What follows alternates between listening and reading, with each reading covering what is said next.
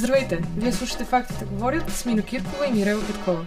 Днес отново навлизаме в дебрите на това как функционират когнитивните ни склонности, за да ни подхлъзнат и да повярваме на нещо невярно, а дори и да го споделим със своите близки или не непременно близки хора в социалните мрежи. Вече обсъдихме няколко такива предпоставености, с които ума ни понякога ни заблуждава или замъглява преценката ни. Искаме сега да коментираме нещо, което е малко по-сложно. Става дума за влиянието на авторитета на източника на информация върху възприятието ни. Сега, защо е сложно? Защото искаме непременно да направим едно разграничение. Не е лошо човек да има близки хора, медии, политици или каквото и да е в живота си, на което да има доверие. Искаме да си поговорим най-вече за мисловните капани, които това създава и отново да обърнем внимание на това, че нищо не е изцяло черно или изцяло бяло. Всичко си има нюанс. И за това ние се опитваме да насочим както вас, нашите слушатели, така и себе си, към това да сме малко по-наясно с, с всички тези неща, които иначе мълчаливо си работят някъде вътре в нас, пък ние не забелязваме. Както винаги ще се обърнем към специалисти, които да ни обяснят как стоят нещата с доверяването прекомерно на някого, какво може да направим, за да сме по-наясно с този иначе съвсем естествен когнитивен уклон и да се предпазваме евентуално да бъдем подведени. Това е психологът Даниел Чутров. Какво се случва в главата на човек, когато получи информация от някой, на когото вярва? Който, да кажем, е създаден авторитет в неговия живот. Без значение дали е близък, роднина, а, журналист, а, политик, каквото и да е. Ами, разбира се, има тая тенденция да автоматично да я приеме и да повярва, особено, що му, що му уважава този човек и има респект към него и към мнението му. И да, тогава нали, може да не я провери, като все пак има различни темпераменти. Някои хора нали, са така по, как да кажем, наивни, в което може да е в добрия смисъл и приемат за чиста монета нещата. Други хора пък нали, са по-скептични, аз съм от тях. И мен, каквото да ми кажеш, по подразбиране е да, да съм скептично настроен и или да го проверя, или да се замисля по-дълбоко, или да го разчувъркам. Та, да, той и до темперамент също така, но очевидно колкото по вярваме на някой, толкова по-автоматично сме склонни да приемаме нещата. И разбира се, има го и другото. Има някои хора, които имат а, проблеми с авторитети и там пък е обратната реакция, контра, контра на всичко и, и неприемане и а, заемане на една също положна позиция, вадене на аргументи от къде ли не, само и само за да е в противовес. Би ли казал, че е лошо в начина по който виждаме света да има хора, които безусловно можем да им се доверим и с авторитети за нас? Ами, това е малко труден въпрос да отговоря с да и не, тъй като очевидно е добре да имаме хора, на които имаме голямо, допълно доверие, но това най-често са малък брой хора. И това не означава, че пък трябва да е за всяко нещо. Дори човека да е експерт в това, е хубаво да имаме така известен а, скептицизъм понякога и да не е абсолютно безусловно. А, също така, експертите, авторитетите също грешат често, а понякога дори целенасочено подвеждат. А, това много често се вижда и тъй като и те са хора и те имат а, за грешките и те допускат грешки, освен това, нали, никой не знае всичко на света, така че никой не е защитен от това да, да допусне грешка. Или пък когато е злонамерено, поради някакви техни съзнавали или несъзнавани мотивации, т.е. за да е злонамерено трябва да са съзнавани, но го има и другото за несъзнаваните мотивации, т.е. когато просто човек има някакъв скрит а, собствен интерес, прямо да м- неговото мнение да, да преобладава или той да се окаже прав за това нещо или да е точно нещо ново, сензационно, което той пръв а, го е въвел и така нататък. И очевидно е добре да подбираме хората, на които се доверяваме и в личния си живот и в а, такъв по-широк смисъл. И да са хора, които имат интегритет, които имат а, добра репутация, които а, наистина се стараят да имат така комплексно, нюансирано а, виждане и представяне за реалността. Също така да казват не знам понякога. Това е много важно. Ако човек го няма това смирение и това да, да каже на черното черно, на бялото бяло, да каже, че просто не знае или това, това въпрос не е ясен, не е, не е доизяснен, аз бих имал така а, резерви. И това наблюдавам в а, хората, които най-много уважавам като мнение, че често казват не знам или това не е ясно, те първа ще се доизбистри ще излезе след години, независимо дали е свързано с някакви изследвания, точни науки или не толкова точни. То, това, е, това е изключително важно. Ако човек така се преструва, че знае всичко, най-вероятно не е точно така.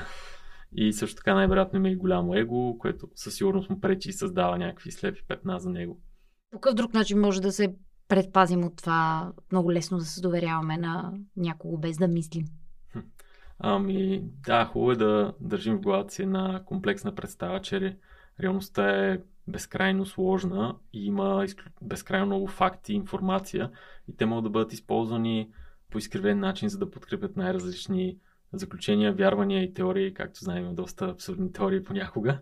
То, това е нали, нещо важно, което да има си и също като цяло хората, че хората са също изключително многопластови, сложни същества, смесица от добро и зло в най-различни пропорции имащи различни мотивации в а, различни моменти от времето, които се превключват.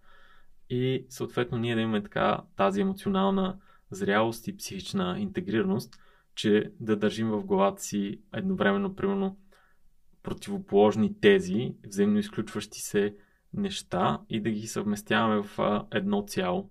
Да, друг голям проблем е, че сега нали, всеки може да напише всичко навсякъде и е важно да се излагаме на противоположна информация, т.е на това, което вярваме, да намерим антитезата и да видим аргументите, може би пък има нещо валидно там, което нали, пак за повечето хора е предизвикателство, защото има тая нужда да, да знам, да съм сигурен за това, да е лесно и просто и ясно, а пък в а, реалността обикновено нещата са нюансирани, сложни, сиви, с различни нюанси на сивото.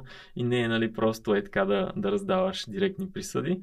Но както казахме е доста по-лесно, енергоспестяващо, ресурсоспестяващо и ни дава една такава иллюзия, че разбираме света, че познаваме света, че знаем това, кое е онова, кое е, защото ако тръгнем да влизаме в дълбочина, ще стане така, ще ни се омаже представата.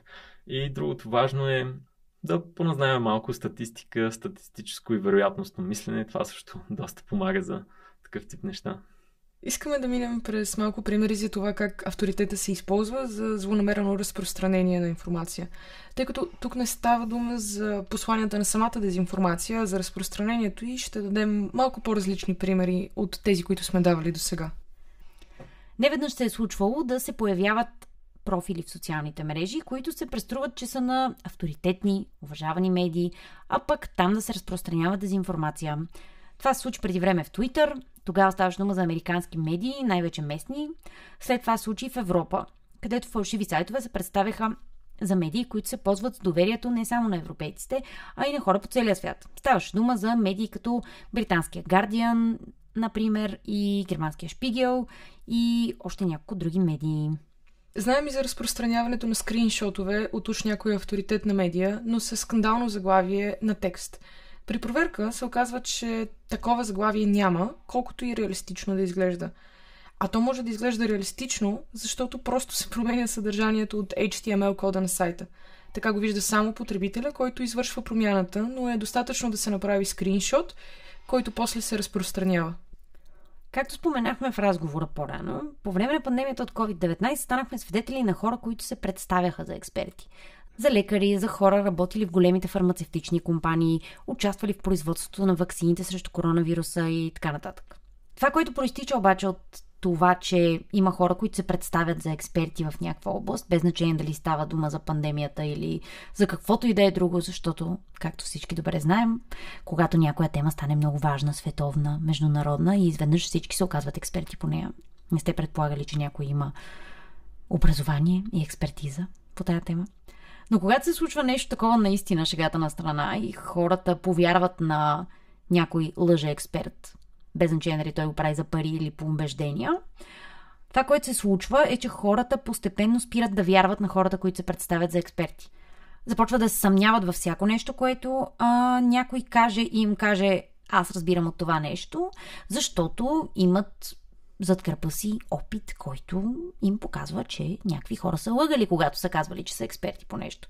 И всъщност тук вече проистича един наистина много по-голям проблем, в който се губи доверие към институциите, към експертите, към медиите, към всичко друго и това ни води в посоки, които рядко са продуктивни, но това не е темата на нашия разговор. Просто исках да отбележим, че това не е нещо, което просто остава е така в пространството.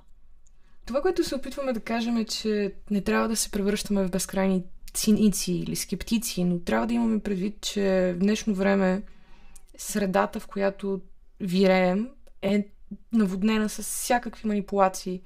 И е добре да поставяме нещата, които чуваме и виждаме под въпрос, дори когато идват от баща ни, на който вярваме безрезервно, или на а, нашия учител, който ни е помагал много пъти и ни е давал много пъти достоверна информация.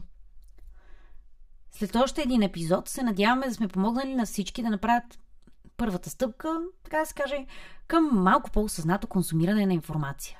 Тук това е нашия, нашата идеална цел. Тая първа стъпка е свързана с това да осъзнаем, че всъщност всички сме податливи на някакви манипулации и може би да си дадем сметка, че никога не можем да бъдем напълно обективни. Никой не е перфектен, никой не е защитен от това да се подведе от нещо. Ние вярваме, че не бива да се съдим един друг, защото някой е повярвал в нещо, а друг не е.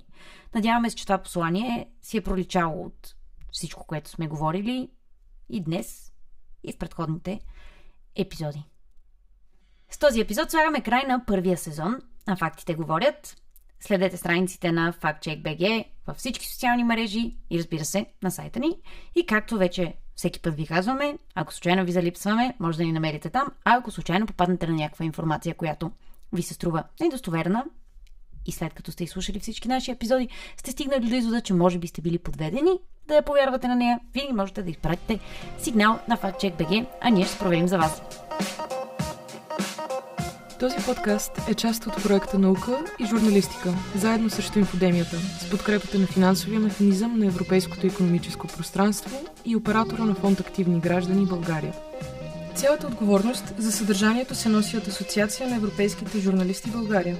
При никакви обстоятелства не може да се приема, че този подкаст отразява официалното становище на финансовия механизъм на Европейското економическо пространство и оператора на фонд Активни граждани България. Авторите на този подкаст са благодарни за подкрепата и предоставените условия от Фундация Фридрих Науман и Прокастърс.